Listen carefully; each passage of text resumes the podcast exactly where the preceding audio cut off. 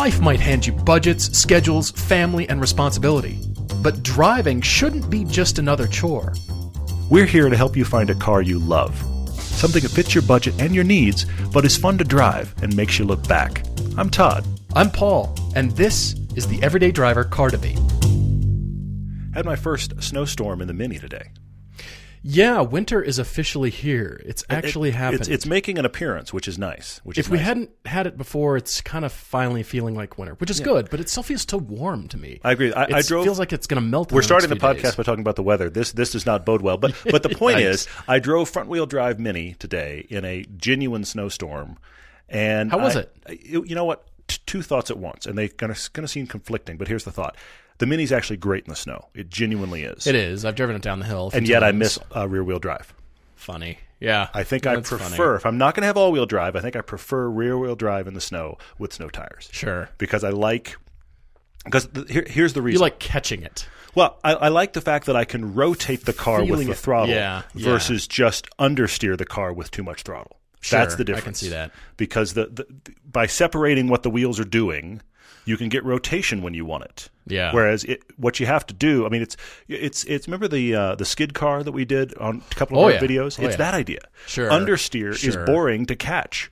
Oversteer is a riot. it's that. Yeah, it's it that is. idea. It is. And I've taken to for fun. This is my stupid fun now. I've taken to turning into corners like way too early, like two car lengths too early in the snow. I'll just, Just I'll crank try. I'll crank the wheel because I because I've learned the slide. I'll crank the wheel and there's enough slide that I miss the apex and slide perfectly into my lane on the other side. I'm managing understeer. and don't get me wrong, You're it's funny. it's very fun. It works great. I have no complaints with it. I sawed through like six or seven new inches of snow on my driveway tonight like it was nothing. Nice. So yeah, no Nice. Good. complaints. Good. I'm just realizing, fun factor wise, who, who knew I'd come to this conclusion? Fun factor wise, rear wheel drive in the snow, I would prefer. Hey, there's nothing wrong drive with front-wheel anytime Well, is yes, but it's but- but, but it's interesting to discover because, as we've talked about on these pieces, everyone says if you don't have all wheel drive in the snow, you're going to die. That's a myth. Mm, yes. That's, And then the, the the thing right behind that is if gonna you can't have all wheel drive, then please, please, whatever you do, get front wheel drive. Uh, that's what sure. that's what people. No, I'm Sure. saying that that's the the kind of general that- that's commentary the common thought. and I yes. don't agree. But anyway, there it is. But all that thinking doesn't come from the standpoint of fun. It's more fun to true. do rear wheel drive. Okay, fair tires, point. Fair point. You're right. It, hey, it, fun fun driving is why we're here. So thanks for being with us. Exactly. Guys, thank you so much for being with us. We have a lot to talk about, lots to cover. And uh, first off, we'll start again with our sponsors for Velocity Channel this Saturday, January 27th. So this is the Mustang GT350R and the Camaro ZL1. Mm-hmm. And it's tomorrow. That's It's right. tomorrow morning. That's right. Which Saturday and- the 27th. And that one, if you need a wake up, if you're like me and you don't drink coffee, just get up. And you want to get up early. I'm not saying you should, but if you want to get up early, then you know what? You don't need coffee because that one's loud. It's so it's great. that'll wake you up. Yeah, it's going to be fun. So those sponsors are Covercraft, Griot's Garage, and Auto Tempest. We couldn't do it without them, true. honestly. Very true. We're thrilled to have them on board. So thanks to all of them. And uh, you can get 10% if you use the code EVERYDAY off of shipping from Covercraft. Well, you no, it, it's two different things. It's ten percent Right. off your order from Griot's, and it's free shipping from Covercraft. Free shipping, that's right. 10% But it's off same order. code both places, right, which is every great. day. Which, hey, maybe the code will be used every sponsor we get. That'd be great. Hey, I, that's the thing we're fighting for, so that you can don't have to remember a bunch of codes. It is the same thing both places, which is helpful. Yeah, that's right. Well, we've also heard, uh, switching gears a little bit, uh, about the Focus RS head gasket fix is now been announced by Ford. You're talking about the Focus uh, RS IMS issue. That's right. Their personal IMS issue. Their, Which- which their own personal IMS. The, uh, the you know what? That, the thing that's apparently is going to grenade on every one of these cars. well, Maybe. They are talking about the program covering all Focus RS vehicles built between August 3, 2015 and July 6th, 2017. Actually, a few of you have written in. As a matter of fact, one of our debates tonight, we've got Alex, who shares a Focus RS with a friend of his, Mm-hmm. and he's had the head gasket repaired at 14,000 miles even with the bolt-ons, all the tuning stuff that they did, we'll get to that, but it doesn't cover repairs that you've already done, unfortunately. Mm-hmm. So you can't go backwards. It's only if it rears its ugly head. But apparently, this is now a thing. Well, it, it's definitely an issue. they had to go through all their legal. What are we are and are not going to provide, and then what is it going to be? What is the extent of the program Mm-hmm, before they could release anything? Because if they had just rushed the solve out. without Fair, actually fair. thinking it through first, that would have actually been worse than just, you know, not Yeah. admitting in the first place. But And- they, they had to think it through first. And there's some really good. There's some you can you can search for them. There's some really good write ups about the issue. I'm not going to claim to be an expert. There's a couple of you that follow the show that have written in about your experiences and kind of walking us through the fact that this is happening on some of the cars. So it does mm-hmm. exist. It apparently is in a stretch of the early cars, and the the discussion is that the wrong head gasket was most likely used. So they're doing a head gasket fix. The reasons will probably never be known.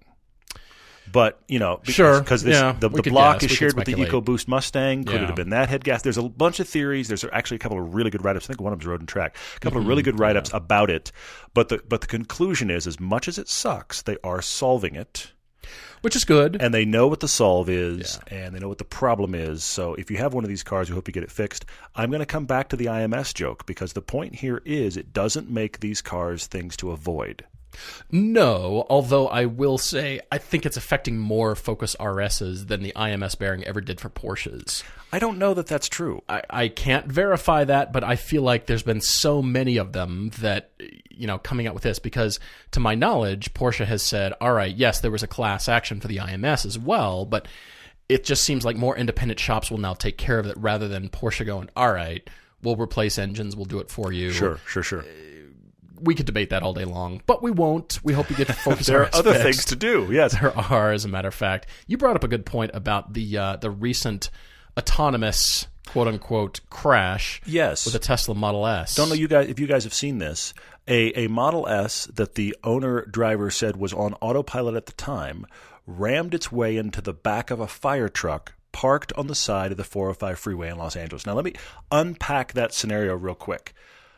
First off, the 405 is rarely fast. Secondly, the 405 always has something weird going on on it. Always, Thirdly, yeah. short of probably San Francisco, I bet you Los Angeles is the most traveled Tesla autopilot destination in the world. Absolutely, And which means all the of these data is that's harvested the thing. constantly There's- from that thing. stretch of road. These systems are constantly learning, constantly learning anomalies. They know how to do it. If you've been running autopilot on your Model S on the 405, it's probably been about a, as bulletproof as possible. So all of this, and please, please follow along because where I'm headed here is not Tesla specific. This is not a discussion of Tesla. This is a discussion of autonomy. We've talked about it a few mm-hmm. times on this podcast, and you and I have argued it's not nearly as close as we think. We've also talked about the fact that because we're kind of at level two, which is semi autonomous, mm-hmm. it's a weird place for humans to be because we think it's out of our hands, but it's not really. It's only out of our hands until the mach- machine gives up. In the case of this fire truck, Volvo actually has a system just like Tesla in this regard. Mm-hmm. These radar based systems essentially wouldn't go anywhere, like wouldn't be able to drive the car if they weren't told, by the way, the stationary stuff you don't have to worry about. crazy, crazy. So, yeah. th- because otherwise they'd be freaked out by freeway signs and random things, and oh, I see a light pole, and it would just it would pull the car to a stop. So they kind of have to filter out, for lack of a better way to put it, they have to filter out the stationary stuff on a road. So the scenario that actually I was reading a great article on Wired about it. The scenario that they discuss is I'm sure every one of you listening has had this happen. You're you're following along in a line of cars. It's traffic and you're not sure why. And why are we going slow? And I can't see a problem. And all of a sudden the car in front of you peels to the side and there's a car stopped dead in your lane. mm-hmm. oh, and you yeah. have to swerve around. Oh, We've yeah. all had that experience. If you were on not Tesla, I'm talking anybody, Volvo, Mercedes, any of these semi autonomous systems, the stage they're at right now, if you were in that scenario in an autopilot car, it would hit that stationary car. Yeah, Because it's designed to looking to. at the radar of all the moving objects to make sure it doesn't hit them. That's how this happened. My only Mm-hmm. point here is this is a cautionary tale for where the systems really are, not a cautionary tale, tale about any of the cars. It just happened to happen to a Tesla. I'm fascinated by this, and I will say it's going to be a long time before we can fully put all of our trust in it.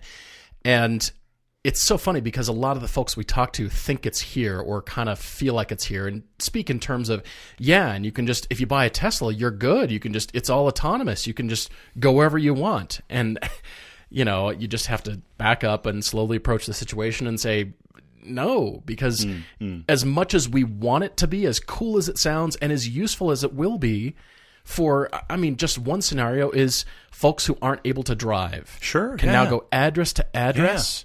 That's huge. Absolutely, don't have to take buses or transportation or the time to do that. That's amazing. Just that one Mm-hmm. aspect alone, not to mention commutes, the train, you know, the 100 mile an hour cars all linking together, you know, traffic elimination problems, theoretically, all this kind of stuff. We want it to be here, but it just isn't. And people have really forgotten that. And I think specifically Tesla owners, although I'm not blaming Tesla, I'm blaming that sort of thinking, hey, I've got the latest tech. I've got the latest iPhone 10. It should do everything, right? The- There's going to be yeah. an 11 after that. It's the human false sense of security. That's the problem here. And you and Mm-hmm. I have done the autopilot system, and it is incredibly impressive. It's very, very impressive. Yeah. And if you were doing that every day on your commute, and especially in a place like LA, you would very easily be lulled into a false sense of security of the car just has it. Why would there be a problem? Right, because right. nine times out of ten on, on whoever wherever you're listening right now, whatever commute you do, nine times out of ten, nothing out of the ordinary will happen on your commute. And Yeah, so you yeah, as a enough, human fair are enough. kind of on autopilot. You just you turn left here and you avoid that person there and oh look there's the there's the trash truck that I've- comes every Tuesday. You, it, I- remember when there, I done that, when I commuted in LA there would be some days I'd be halfway through my commute and realize I didn't process the last 15 minutes. Oh, when you're fatigued, you don't remember what happened, but you're you're on autopilot. You remember the turns. You don't know Yeah. the street names. You just So, remember the turns. That's where it gets worse here is because you start to believe the system's got it because what weird thing could go on and now uh-oh there's a fire truck stopped. There's no reason for that owner to think this would be a problem. Why wouldn't the autopilot see it? Well, there you go. Mm-hmm. Which you know what? I just now thought of this. That relates back to the Model S accident that happened where they went underneath a tractor trailer. Mm-hmm. It's a similar idea because from the from not only was the side of that truck white, which had the gave the radar problems in seeing it, but from the car's perspective, that's a stationary object.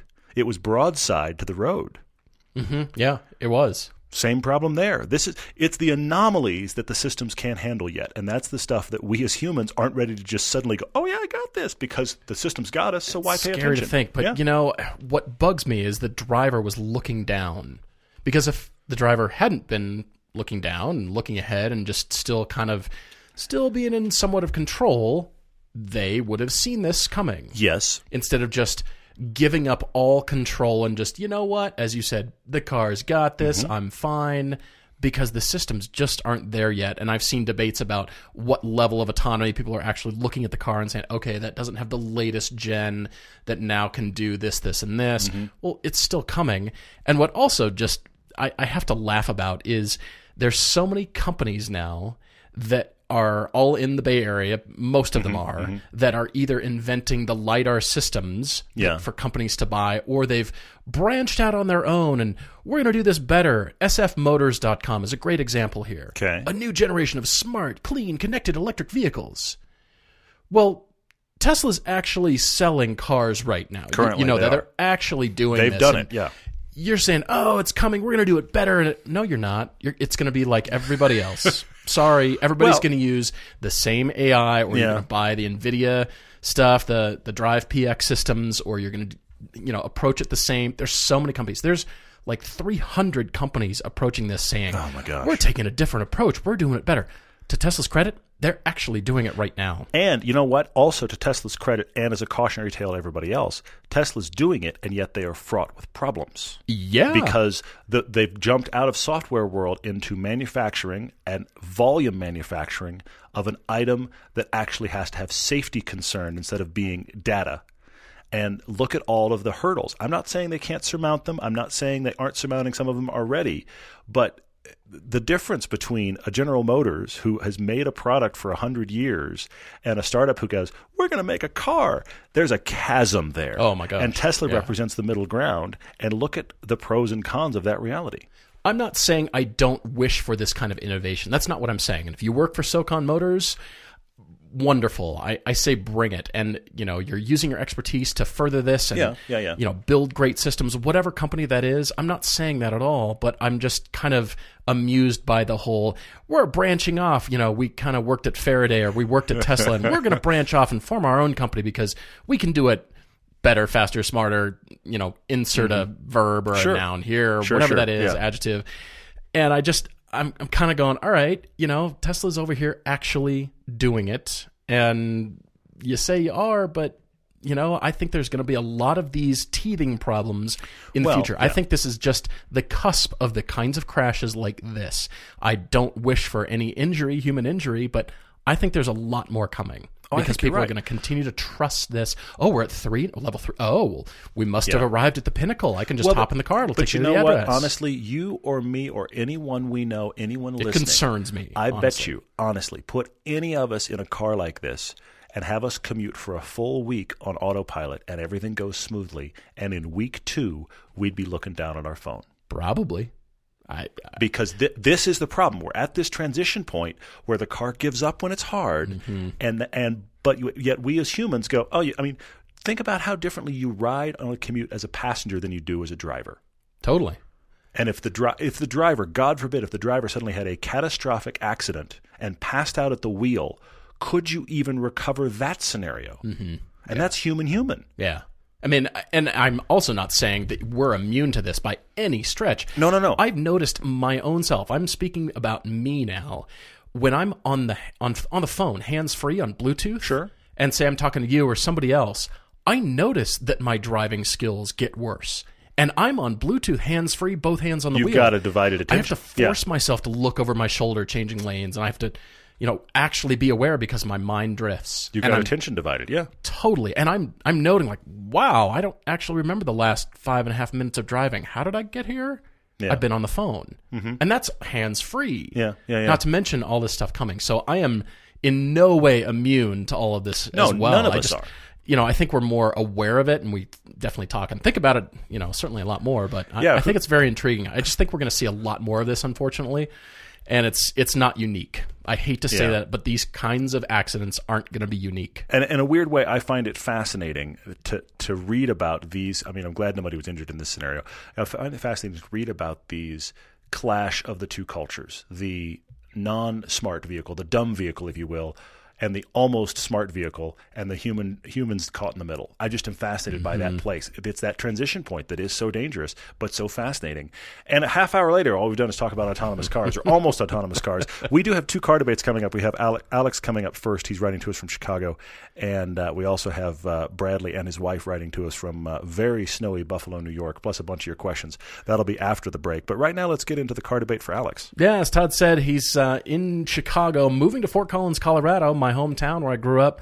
And uh, good to hear. So, actually, his ex and kids, three of his kids, are moving to Fort Collins. He's going to be in Illinois and he's going to be driving back and forth. So, he's got specific commute needs the Illinois to Colorado and back to Illinois kinds of commute needs. Massive, yeah. So this is interesting. And Alex, uh, he was in Salt Lake, as a matter of fact, about three years ago now, something like that. Been a couple years for sure, yeah. And we actually met him. So, Alex, hello. Glad that you're writing in. Uh, he's actually coming back for the RS Adrenaline Academy, which will be great. And uh, it's rare that we get such an open book, and that is in Yeah. terms of Yeah, yeah. such an open order form, I guess. He's actually kind of saying, I'm kind of up for whatever brand. I'm Mm-hmm. up for manual or automatic. I'm up for a car, a sedan, a truck. The Yeah. biggest requirement about everything that he's talking about here for commuting on long drives is miles per gallon. It's and, gas. and and comfort space too. comfort space is definitely Alex is a big guy. He wants to be able to haul himself, kids, gear, but it needs to be good gas mileage because we're talking about half the country he's going to be sawing through. Yeah. And he currently has an 07 Toyota Prius that he despises, but it is just a just lug around Chicago commute car. About 200,000 miles on this car. He absolutely hates to be beyond kind of bumper to bumper freeway speeds because once you get up to actual freeway speeds, he hates it. So that car is completely out for the commute. Yeah. I mean, for, sorry, for the long road trips. It's just a commute car. Plus, he it sounds like he'd kind of like to give that a Viking burial. But anyway, so there's that. And he mm-hmm. shares a Focus RS brand new one with a friend. And of course, you mentioned at the top of the podcast, he's one of the people that had to deal with his head gasket issue. So their car did have it. Uh, so he has this RS that he shares with a friend that they use to hoon. so we're we're talking about a car. I, I kind of get the vibe that the Prius might go. But for sure, we're not having to worry Yeah, about the I- car we're looking for be a super fun car. It needs to be comfortable, good miles per gallon, a road sawing vehicle. I didn't know Prii could go 109 miles an hour, Alex. I thought that was like you have to push him off a cliff or tow him with a Bell Jet Ranger or Maybe something. it's downhill and Chicago wind, but he's discovered that that apparently is the consistent top speed of his Prius. So kudos to you. I'm actually kind of terrified at that thought, but there you go. Yikes. All right, so yeah, the Focus RS sounds great. That's the fun car, so we've at least got that out of the way, but I'm just fascinated by such the laundry list and ideas. He's kind of all over the map and turning to us to say, guys, what is going to be pleasurable to drive for long commutes? What podcasts are you going to be listening to on your commutes, Alex? Just curious. Uh, so he's actually got a lot, a lot of cars here to talk about. The top of his list here is actually the Volt. He's talking about this and really asking, how would this car do? How big is it? Could it take the family? Yeah. I'm curious about this. I'm curious to kind of dice that up a little bit. I think it's too small. Do you? I think it's too, and I like the Volt. I do. I, I we talked it's about it right before. on the cusp. I, I think it's probably too small. I think for what he's wanting, three kids, gear, cross country road trip. I mean, look, it's going to do well on miles per gallon. I think it's going to be better to drive uh, at, at high speeds and long distance touring than the Prius. Clearly, that's a low bar. But um, but I actually bar. think I I have I have two here. I have a kind of usual suspect followed by an, I almost went with a sniper shot here. 'Cause I Did think you? I've got I think I've got the car I'm for Alex. curious. I'm very curious.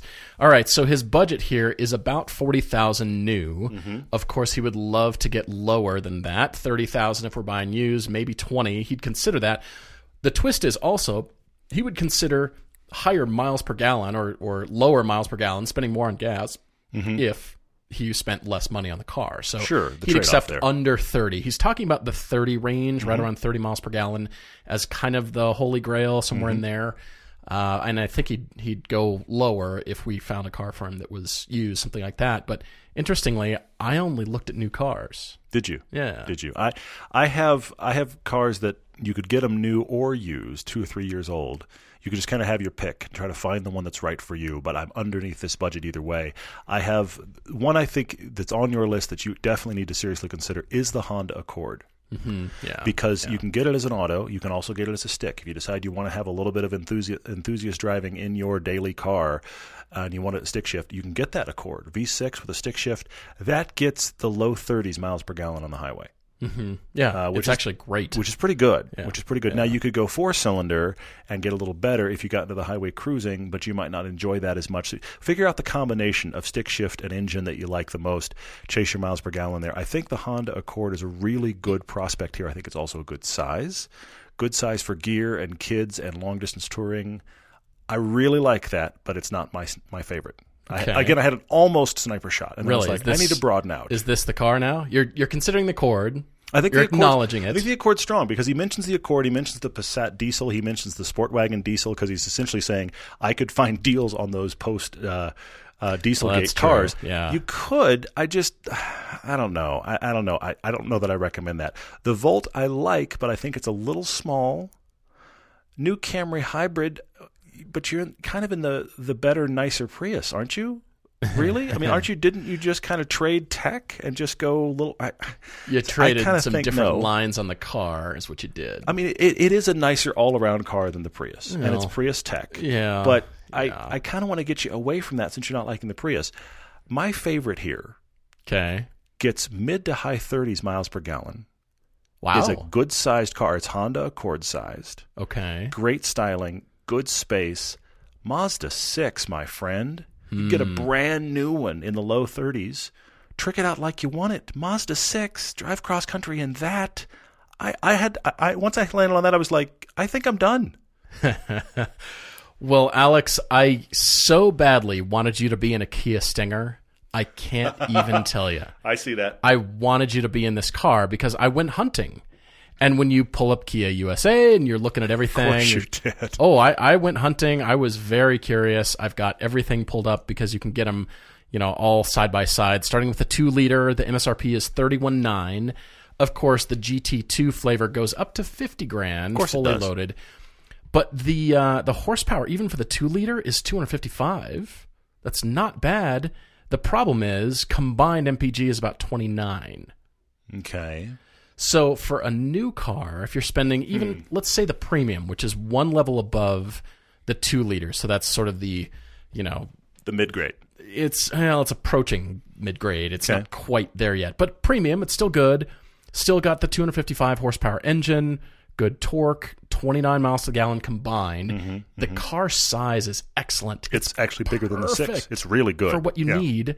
And it's got that four cylinder engine, so twin scroll turbocharged, all that stuff. I would love it if you were in this car. Interestingly, these lower two versions offer very few color choices. Hmm. You don't get the red color until you get to the GT. Hmm. Interesting to me. Honestly, I think from an enthusiast perspective, you've got the better call. It's not quite as good on miles per gallon, but I think it's the more interesting call. I I Have to give you that for I sure. I would love it if you could, Alex. And uh, like I said, I'm weighing the the new car, and especially if you look at all the flavors of the Stinger here, you're gonna you know start drifting and going, uh, yeah, I want more. But the, the You're looking at the stinger and you start drifting. I like this. This is exactly right. how it happens. Yeah, look at the Stinger. Anyway, so these uh, the two liter and the premium are the cars with the four cylinder engine, and I think you could do really well. It's just could you do 29? I bet you could squeeze 30, 31 depending. Maybe. I yeah, that's the car I would love for you to have. I am acknowledging the Honda Accord as well, and I do love your Mazda 6. Especially, they've got the 2017.5 version for sale. The 2018 has not yet hit mm-hmm. dealerships as of this podcast recording.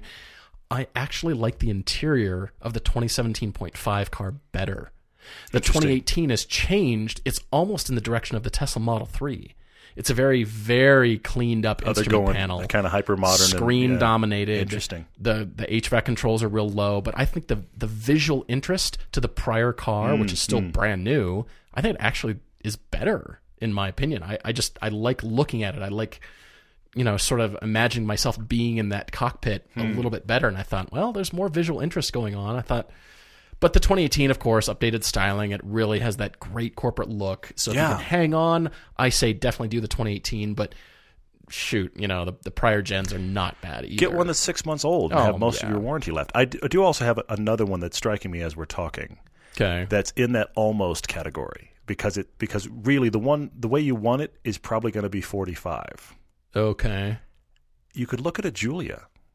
You could. You You could look at one of the base levels of the Giulia. Now, the miles per gallon aren't going to be killer, but you are in a Giulia now. I I'm feel just like saying. the prices. I mean, it's going The to be price is the problem because 40. well, that's the thing. They pretty much start at 40. Yeah. So by the time you really get one, what is that, 45, 47 by the time you really get one? So I think it's probably out. I don't really think it's a contender, but it's it's just close enough that it kind of teases me in this discussion, if you know what I mean. Mm-hmm. I like the Stinger idea a lot, actually. that is the perfect car. It just seems like it fits. The size is bigger because Mm-hmm. everybody's now so concerned. You know, ooh, the Stinger's a little too big. It fits perfectly in this situation. Plenty of space, gorgeous, brand new, all that stuff. So the Mazda six actually gets better MPG, It does. No, it's it's and a, it's still plenty of room. Yeah. It's still gorgeous. Yeah. But I, yeah, I think those are your two contenders. You got some driving to do, some For sure. test driving to do. Well, Alex, thank you so much. If you guys have your own debate or you just want to say hello and drop us a line, that is everydaydrivertv at gmail.com or on the website, everydaydriver.com. Love to hear from you. Love to to uh, read your debate, the sure. uh, less than two scroll debate. well, hopefully with paragraph breaks. Actually, Yes. but but we do still read them all, even if we don't cover them all. We read them all. We try to group them. So thank you all of you that are writing, and we really appreciate it. Yep, guys, we will take a very quick break and be right back. Let's talk about your bucket list for a minute. That's right, your bucket list. You know what should be on it? A trip to one of the greatest spectacles in all of motorsports, the Indy 500. This is not just any trip, but the ultimate Indy 500 fan experience. That's exactly what Amsoil, maker of some of the best synthetic motor oils on the planet, is giving away this spring. One grand prize winner will win the trip of a lifetime to the Indy 500 to watch some of the fastest cars and best drivers battle to have their names etched alongside the greats like Foyt, Andretti, Unser, and Castroneves. But that's not all. Listen to what else awaits the grand prize winner. There's pit access, dinner with an Indy 500 legend, VIP track access. That's one of those badges that gets you in anywhere. Sweet access to watch the race, $1,000 cash for incidental travel and event-related expenses. You just get to you get to charge it. It's going to be great. Round trip airfare for two of you to the Indy race, hotel accommodations for two with 5 nights at a hotel near the Motor Speedway. Even ground transportation to and from the airport, the hotel and the speedway, plus chances to meet the drivers themselves. Just like they do when they make high performance synthetic motor oils, Amsoil went the extra mile with this sweepstakes. If that's not enough, there's also 10 first place winners, and they'll all receive one free digital download code for Monster Energy Supercross, the official video game. To enter the Amsoil Ultimate Indy 500 fan experience, text Indy, I N D Y, to 41487. That's Indy to 41487, or visit amsoil.com slash Indy. All right, this is a 30 second commercial, and I'm going to throw a lot of numbers at you, but please stay with me. In just 15 minutes, you could save 15% or more on car insurance.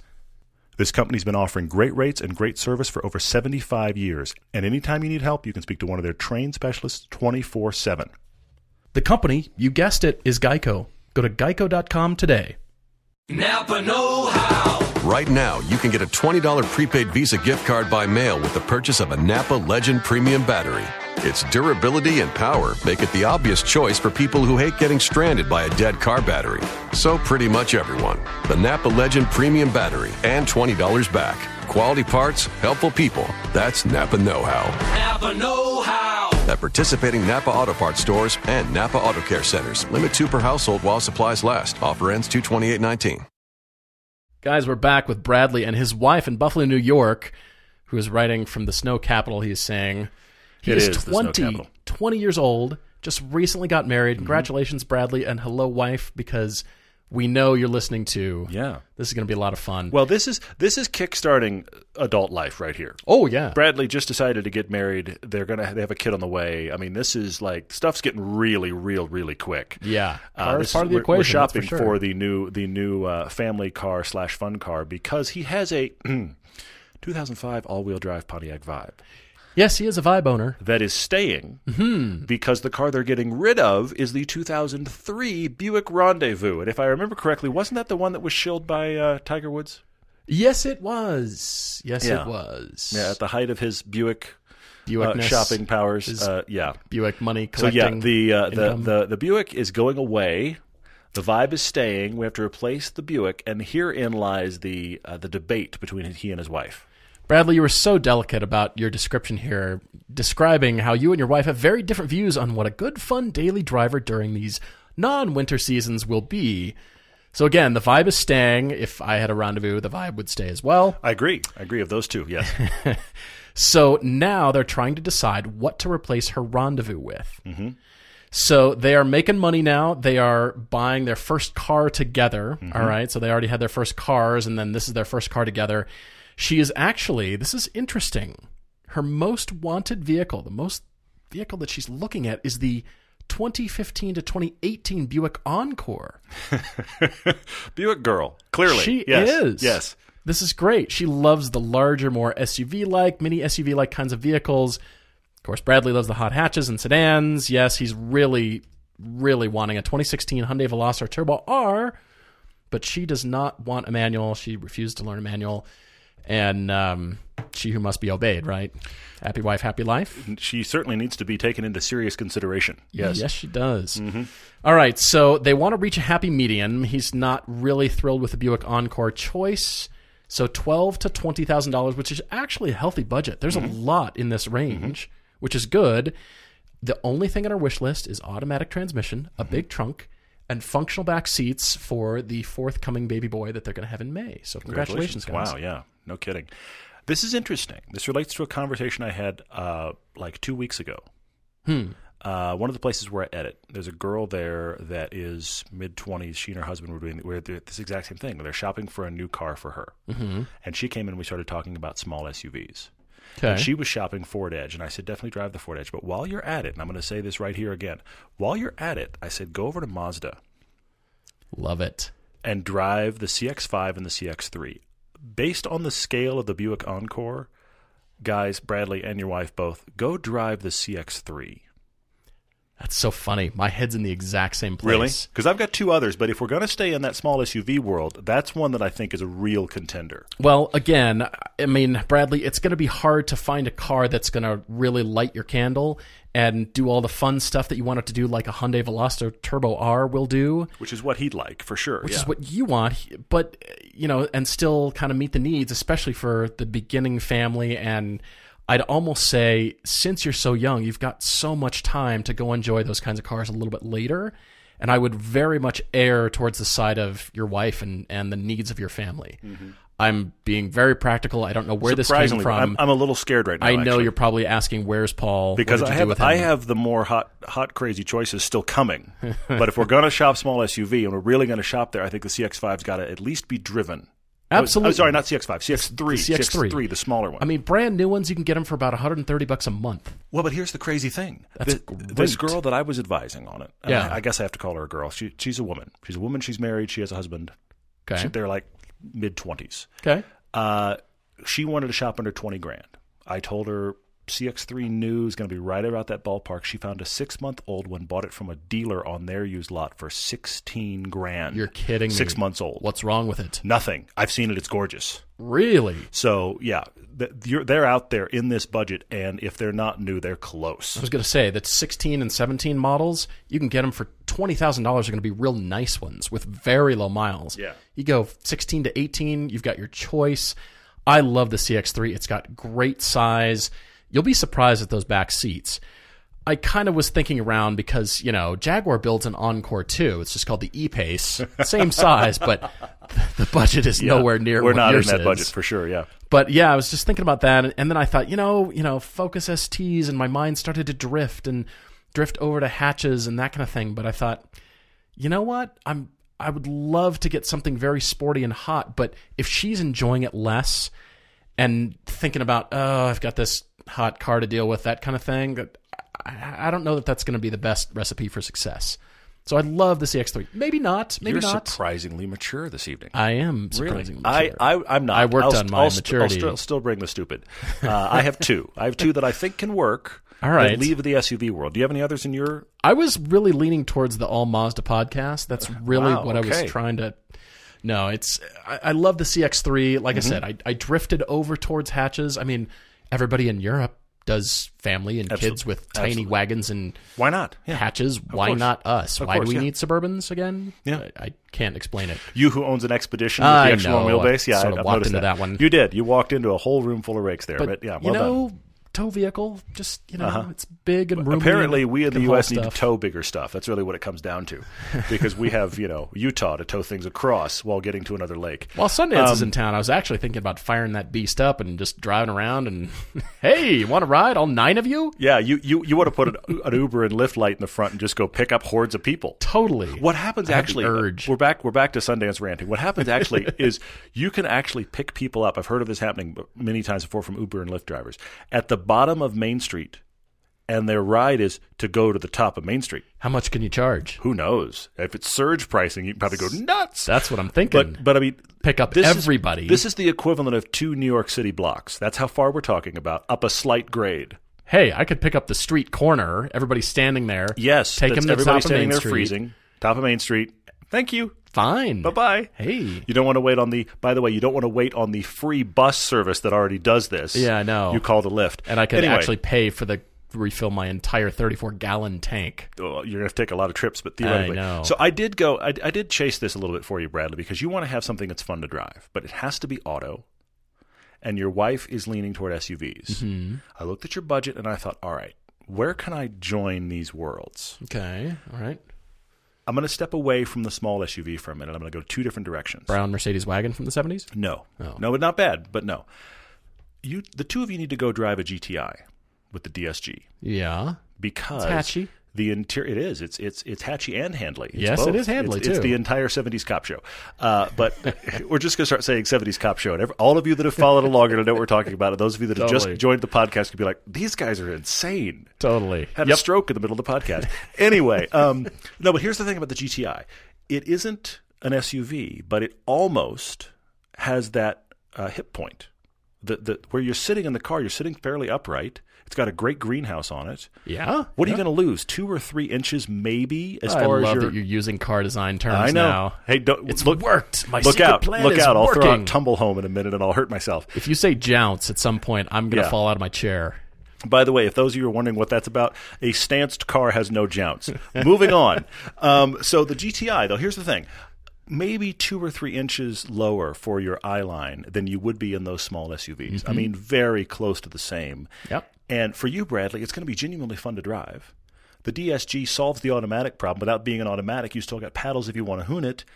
that car's got a surprising amount of space, please go drive a GTI because I think it blends the world into hot hatches without going hardcore. Yeah, you could actually get a GTI. You don't even have to go golf. You No, could I, go no, I think GTI, GTI. and I think get the power. Absolutely. And if you want to just drive it fine, you know, regular without really getting into it, Mm-hmm. it'll be great. Mm-hmm. But if you want to, you know, really get after it, yeah, that'll work. So I, I, I have to say the GTI's got to be on your drive list, and then I'm going to say this: this is kind of wild card territory, but I thought SUV, fun to drive, automatic in this budget. I have to say it: you could get a Cayenne. This is what I did. You can hmm. now get now. Don't buy before an 08. You're going to find. I guarantee you, you're going to find hmm. a hundred and fifty thousand. I'm, I'm predicting it right now. You're going to find a hundred and fifty thousand mile 06 Cayenne Turbo for 15 grand, and Run then you're going to promptly close your computer and run away. Yeah. Because don't get before the 08. You want to get the point two, the second half of Gen 1. But my wife and I, we have a long term video coming up uh, soon. My wife and I just rolled over 100,000 miles on ours. We've put almost 40,000 miles on that truck. Yeah. We just It's had it pretty awesome. serv- We just had it serviced. This was fascinating. We just had it serviced.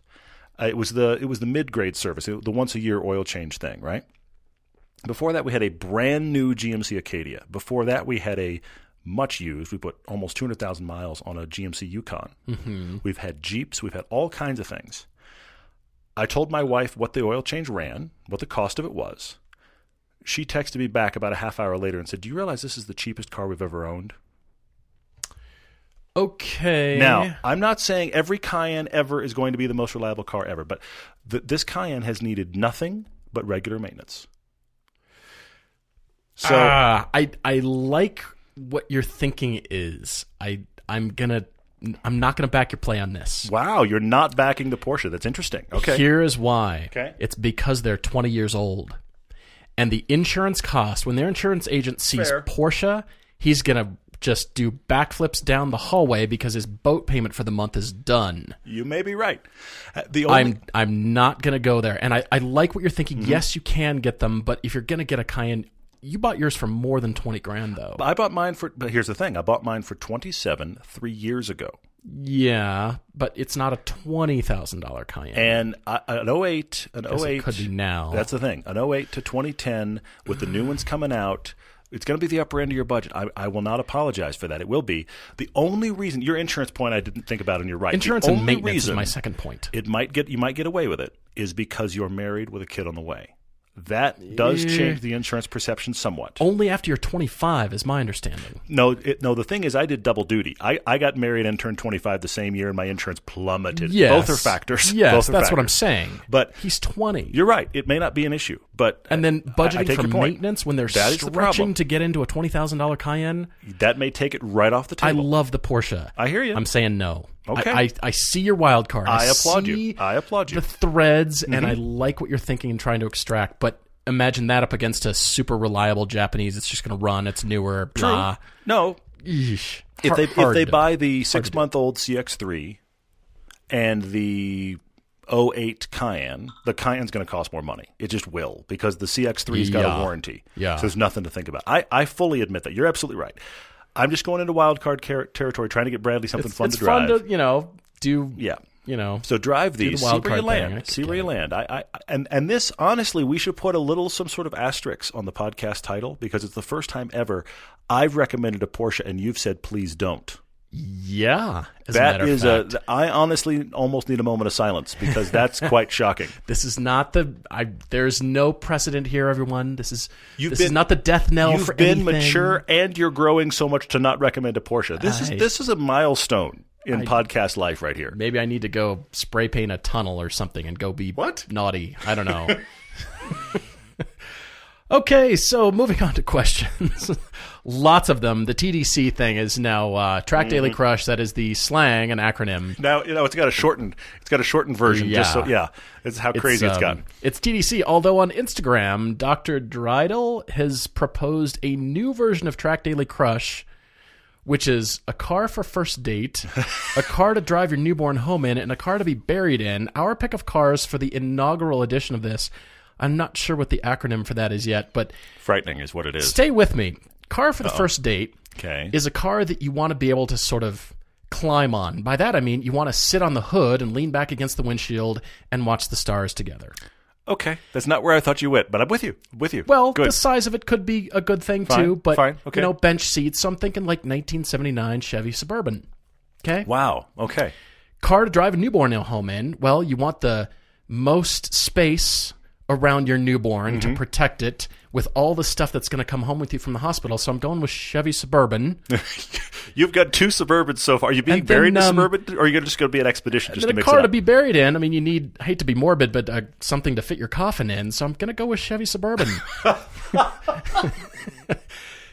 and um, thusly is the inaugural edition of Chevy Suburbans for everyone. That's the title of the podcast right there. Chevy Suburbans for everyone. Pretty much. That's quite impressive and, and a little horrifying, actually, to be honest. I, I, I'm not sure how I feel about that.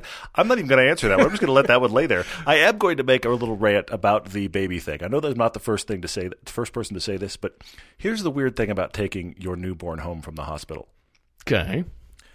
From the moment you arrive for the birth mm-hmm. till the moment you leave the hospital, you are surrounded by people who all they do all day for their job is deal with newborns.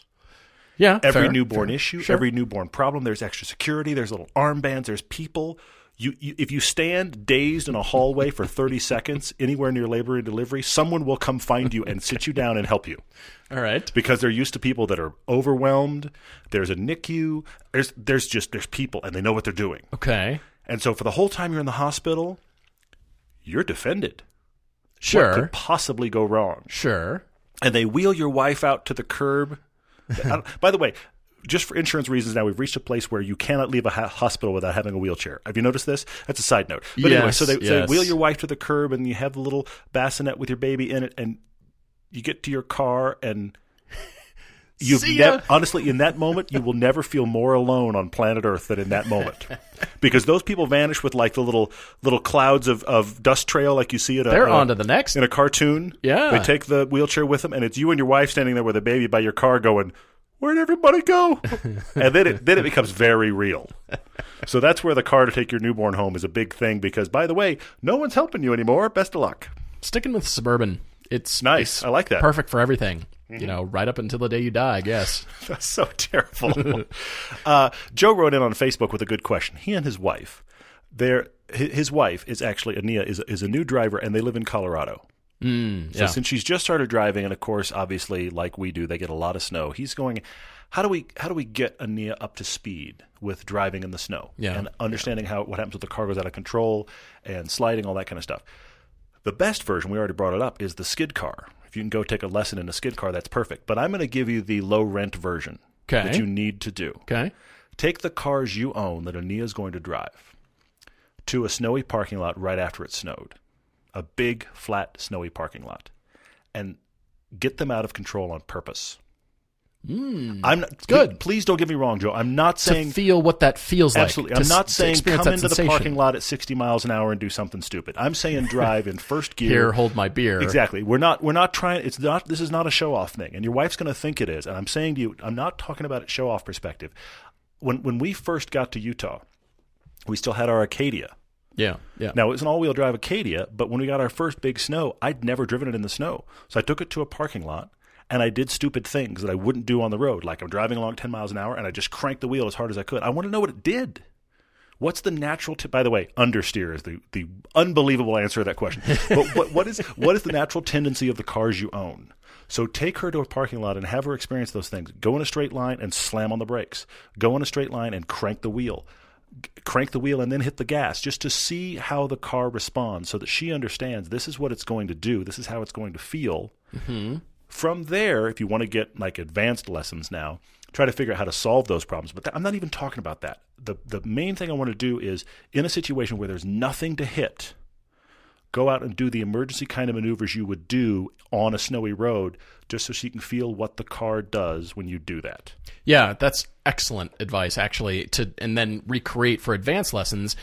Let's do that same feeling. We're out of control and then what does it feel like to get back in control? How do we get it? Yeah. what do we do? Mm-hmm. I mean, that's a lot of what pilots go through. My dad did that when he was flying, you know. Sure, it's, sure. You know, fly, you know, stall the engine, hammerheads, the whole thing. Let's feel those sensations. Stall lessons what do you do? were my absolute favorite. Oh, Stall No, lessons were my you. absolute favorite when I was flying. The short period of time I flew, little Cessna 152, that moment when it just stops flying and tips over on its tail and points you at the ground when the engine starts to catch up is simultaneously one of the most amazing and horrifying moments of your life.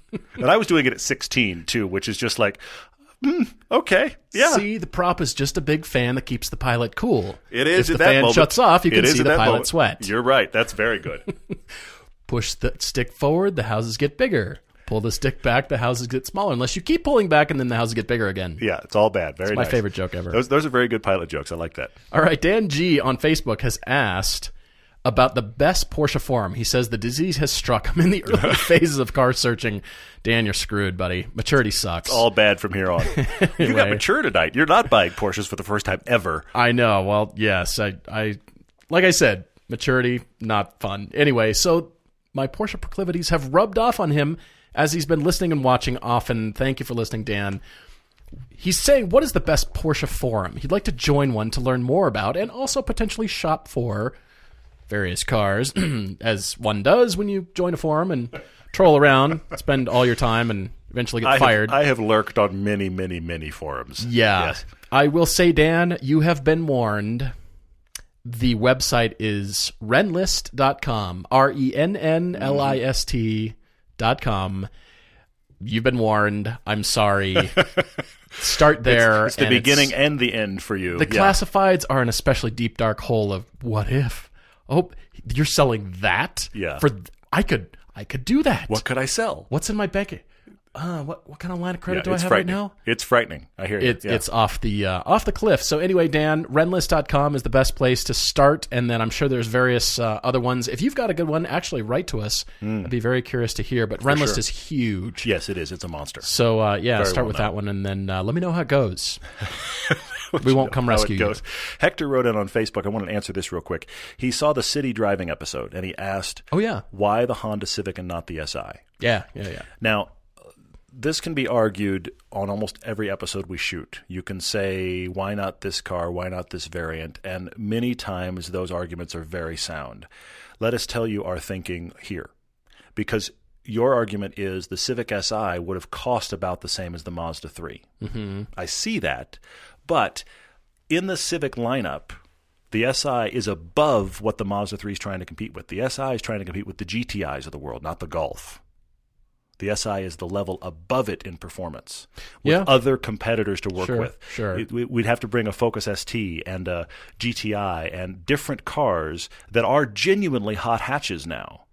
We're looking for the ones below that hot hatch level, which means the standard Civic. It just happens to be wildly cheaper than the other 2 Mm-hmm. But as far as like if you look at the stat sheets and that kind of thing, it was the right competitor for that class of vehicle. It just happened to be the cheap one. Yeah, absolutely. And uh, you know, a lot of folks have written in asking, you know, why these choices. And believe me, they're very carefully curated. They're very carefully thought through. we try. Yeah. Yeah. All right. Ariopolis on Instagram is asking about police cars. He says police cars seem to have some sort of mythic properties. See a Blues Brothers. Mm-hmm. I'm guessing it was on TV the other night or something. You recently saw that or Animal Things House on or cable something. late at night. There it is. Is that any interest or possibly reviewing any police vehicles? Yes, it would be interesting, but here's the deal with cop cars. Municipalities don't generally like their cop cars to be driven by anybody else other than authorized law enforcement Fair. officers Fair. for many reasons, including they just don't know, they don't want us to know what's under the hood. They Fair. don't want us to know what they've got from a tech standpoint or, you know, power or any of that. It's none of our business, right? That's a fair point. That's got so that, if yeah. we're over here reviewing cop cars and kind of joyriding around in a government vehicle when it's you know we're using their gas and their time, I don't see a problem. This is all, this is all right. good news. See, I'm in this. Why am I in this like You- mature? I'm telling you, I don't know what kind of day you All had, right. but I'm a I'm a kid and you are not tonight. No yeah. kidding. All right. Well, done. okay. uh, I see it. I'll have to fix see it. that. But anyway, I'm just saying from an insurance perspective, and you know, say the city council sees, you know, their sheriff car on TV for some reason, and yeah, that that wouldn't fly. It's not- it's not- so it's it's, it's going to be yeah. hard to convince um, city council of, you know, this was a good idea. You know what I what I would like to do Oh, though? really? I want to get on the training grounds where they teach them to drive. That'd be excellent, That and that's an en- me. In a entirely different- different, a different story, though. But just getting in a cop car, Yeah, I see that. around town. I see that. Yeah, yeah, yeah. and hitting the lights and screwing around with Yeah, people because is because I less look than cool. because I look like a police officer. I'm gonna walk into the window. and They're gonna be like, "Really, really, you?" Because I don't think so. I also think Yeah. it's a felony. So there is well, that. there is that, but, but but but no, but he didn't say steal a cop car and review it. He didn't If we're say gonna steal do it, one. let's like.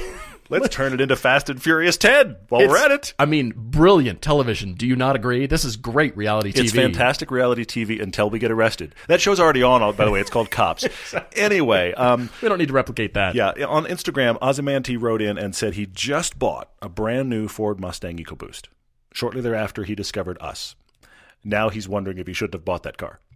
First off, there's no reason to have not bought that car if you like it. Totally. The secondary part of this is he's now having some buyer's remorse because he's reading online hate from GT50 owners. I'm just going to back up for a second and start over. There's nothing wrong with the Ford Mustang EcoBoost. You bought that car, you like it, enjoy it. There's no reason for you to apologize for owning that car. Both of us genuinely liked it. Yeah. Yeah. Now, I am not a guy, I will admit, if you watch our pieces where the EcoBoost is in there, I'm not a guy that gravitates toward Mustangs generally. So just take that and take that into consideration here. But if you watch that piece that we've got, the EcoBoost, it was part of season one for Velocity. Yeah. The EcoBoost Mustang, the Fiesta ST, the 86, and the WRX. Okay? There's not a bad car in that group. That's why we called it the greatest hits episode. And it's also when you when you look at our commentary, keep in mind we're slicing the onion very thinly. Oh, yeah. When we say I like this one better than that because of the reason, that doesn't mean this is a bad car. We wouldn't take it or wouldn't drive it for well, any reason. in some cases, we wouldn't take it and drive it. But in that episode, the episode's Yes, called the greatest true. hits because those are all cars where, like, if anybody comes up uh, to us and says, "I bought one of those four, we go, "Congratulations, awesome car! Hey, can I drive it?" Yeah, I mean no that's the truth of it. So there is a a long-standing hate's not the right word bias. I'm going to go with bias. okay. All muscle cars must be V8s. And there is a segment of Yeah. owners of muscle cars that look down their nose at anybody that does not have a V8 car and will hate on them. Yeah. That doesn't make them right. There, look the the V8 in the current Mustang is great. It's got a ton of power for the money. It feels really good. It's a good car to drive. I like it.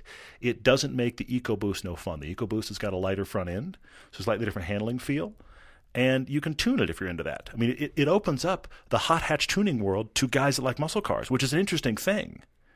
So I like it in that regard too. So, the, and the last thing I'm going to say to the people that say uh, Mustangs must have V8s. Remember the SVO in the 80s? yes. The SVO was as powerful, or in some cases more powerful, than the bigger engine cars because it was the random four cylinder turbo. Yeah. Yeah. That's And that was at a time in the 80s when you really didn't want anything but a V8 in your in your Mustang. And my dad had the equivalent V8 Mustang, and it was a terrible car. it was a terrible car. It was a Fox body, but uh, and the SVO was actually kind of cool. So I'm hoping to encourage you here. Don't have buyer's remorse. Enjoy your car. If you get to a place where you outgrow it, then we're here. Send us a car debate. We'll find you another one. Exactly. And you saw Raiden's Garage. He's a friend of the show. He was talking about the front end of it being heavier with the V8. Mm-hmm. You can always come back to different handling feel in the car you own because of just by virtue of weight balance. I mean, you're getting a heavier engine with a V8. So let's talk about handling. Let's talk about nimbleness and feel and all those things that we look for too that have transformed the characteristics of your muscle car mm-hmm. into something that is actually dynamically better. You can tune the daylights out of it and actually be quicker than some of these V8s, use less fuel, on and on and on. It's not a bad choice. I mean, the Mustang lineup right now, Camaro lineup's actually similar. The Mustang lineup is kind of a which one's for you. It's not a well, don't buy that one. It's just kind of which one do you like. Yeah, exactly.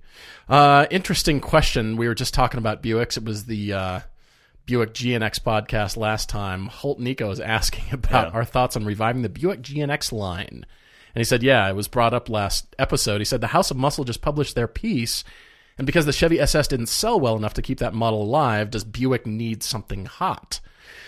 interesting. I mean, Cadillac has their V series, and if you mm-hmm. want the hotness, you you gravitate towards Cadillac. Mm-hmm. I feel like it would very much be the cannibalism of Camaro versus Corvette if Buick and Cadillac are now kind of outdoing them each other in horsepower wars and that kind of stuff. Maybe, maybe. It could maybe a special model in the future if something comes up. You could GNX it, But uh, like it's a verb now. Well done. Yeah. Yeah, you could. But but hang on, hang on. and X that. I think exactly perfect. I don't know why it's- it's going to Lexify and GNX. Don't That, that's on that's on your second suddenly- album. anyway, the, gonna the go ahead and G and X that. Here's here's the thing. Here's the thing. The current Regal. You know, we just finished with the Regal GS, which was pretty hot and awesome. The It last was. version of that. You know, they got the new Regal coming out in Sportback The and that name kind of Regal thing. doesn't go along with. Hey, This this, is is, sporty and awesome. I agree and with I you. can I agree autocross with you. this and. But yet, but the Regal became the Grand National. So so so the Yeah. pedigree exists. Yeah. But the fact that you brought up the SS here in your question talks to the larger problem. I don't know where the market is for that car. I don't know where the market is for Buick sells you a hot rear wheel drive sedan. Who's buying that? Because nobody bought the SS, and Cadillac, for as good as their stuff is dynamically right now and as crazy powerful as the V Series lineup you bring up, those cars don't sell well either for whatever reason, that market's not out there. And we as enthusiasts go, oh, please make it, we'll buy it. But we aren't buying it. We're waiting for it to, we're waiting to be the second owner. And I'm, Yeah, look, right, I'm the mayor of this. I said, please bring a rear wheel drive thing like the 86, but I bought a used one. Yeah, Okay. fine. So somebody's got to go buy the new one. And if they don't, then those cars don't exist. Reese is asking us on Instagram if we could build an overland rally style vehicle. What would you use as the base vehicle?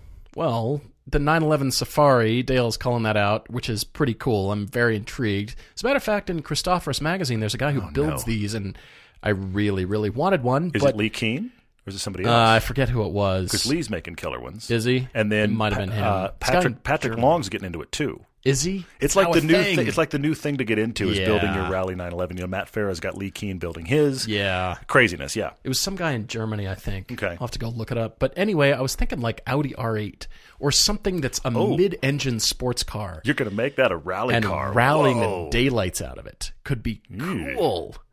I think that could Okay. be really interesting. I'm, I'm, I'm thinking about it now. That's interesting. I'm actually All tempted right. to go do renderings of it with all my free time. with all your free time. Yes, Anyway. yes. Since all of us are sitting around doing nothing, yeah, that'd be that'd be great I fun. like the 911 thing though too. Ah, yeah, but the 911 thing has the pedigree for it. It does. You know, you can definitely see that. it does. Maybe I'll just go buy a used 959 and gut it. What do you think? Sure. Again, with all your extra money, your extra time and money is going to go into that project. That's going to be perfect. What could possibly go wrong? Yikes! Uh, damn it, Patton. I love that. I love that on IG. Damn it, Patton wrote in and said, "What about budget-friendly helmets for track days?" yeah, good, great question. Um, now, um, our great friend Mystic Negro wrote in and said, a lot of track days you can rent them for cheap. And he's right. You can absolutely, most time you can rent them for like 15, 25 bucks, something like that. Yep. You can do that. If you're going to start doing a lot, I do recommend getting your own helmet. Uh, you can shop all over the place, but we, we recently kitted ourselves out head to toe, including Nomex for lemons.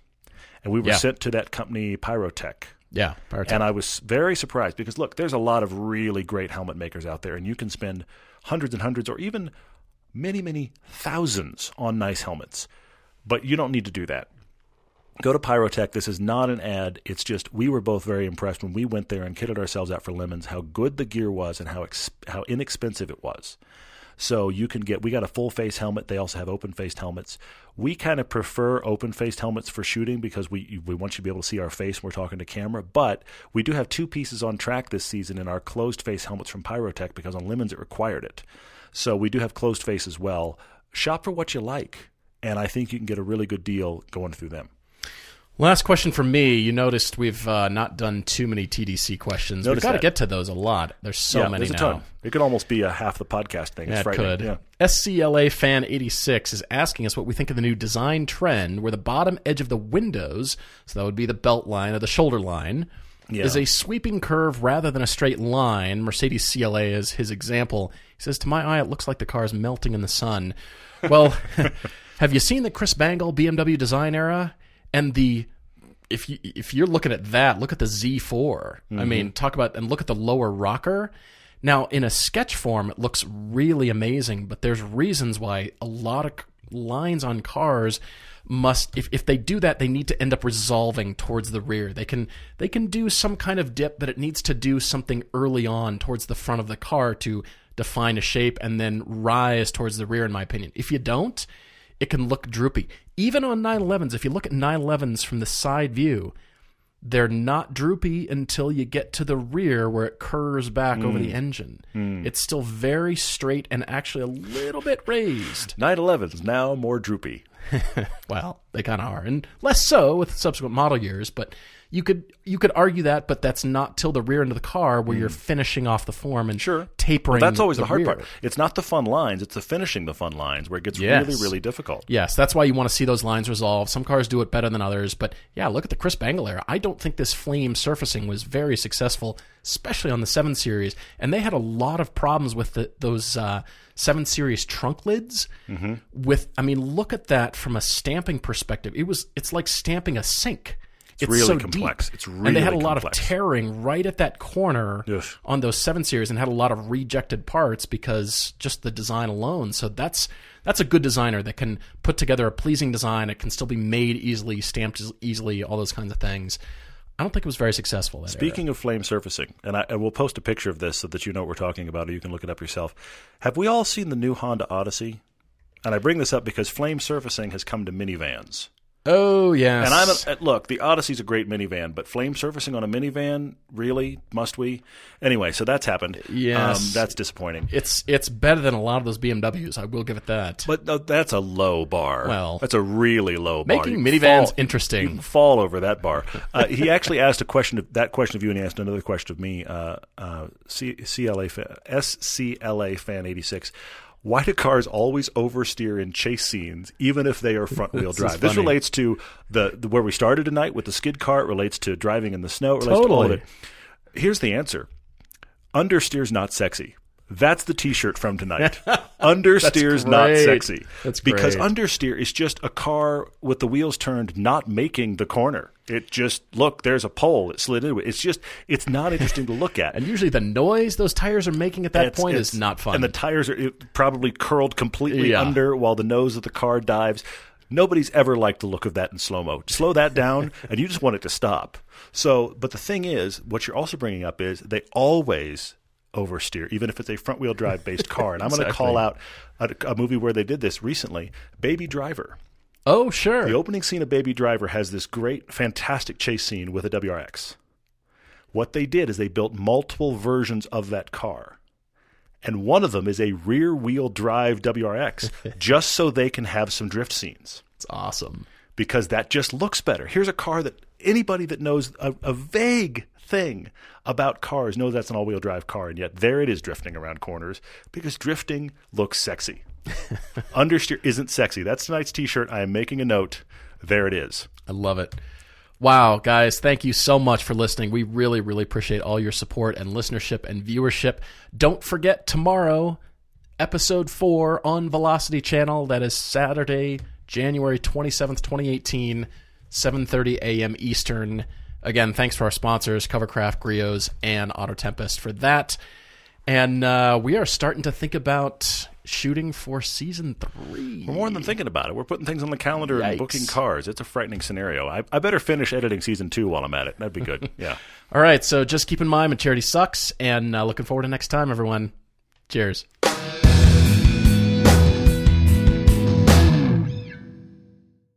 Geico presents unhelpful home improvement how to's. A slippery bathroom floor can result in expensive hospital bills. So today, I'll show you how to cushion a serious fall by filling your bathroom with thousands of plastic balls. Just nail a piece of plywood across the doorway and dump in 2,000 multicolored plastic balls. You could try to protect yourself with a bathroom full of plastic balls, or you could get liability coverage through the Geico Insurance Agency. Visit geico.com and see how affordable renter's insurance can be. I'm Rita Foley with an AP News Minute. Federal government worker Blake Murray in D.C. says he's pretty much had it with the partial government shutdown. It's pretty demoralizing, um, you know, and I feel like kind of a pawn in a political game and totally powerless. House Speaker Nancy Pelosi is asking President Trump to postpone his January 29th State of the Union address, citing security concerns. But Republicans say this is just politics, shutdown politics, a move intended to keep President Trump off the national stage. Going to prison for 20 years, a Tennessee teacher who took a 15 year old student and ran for weeks.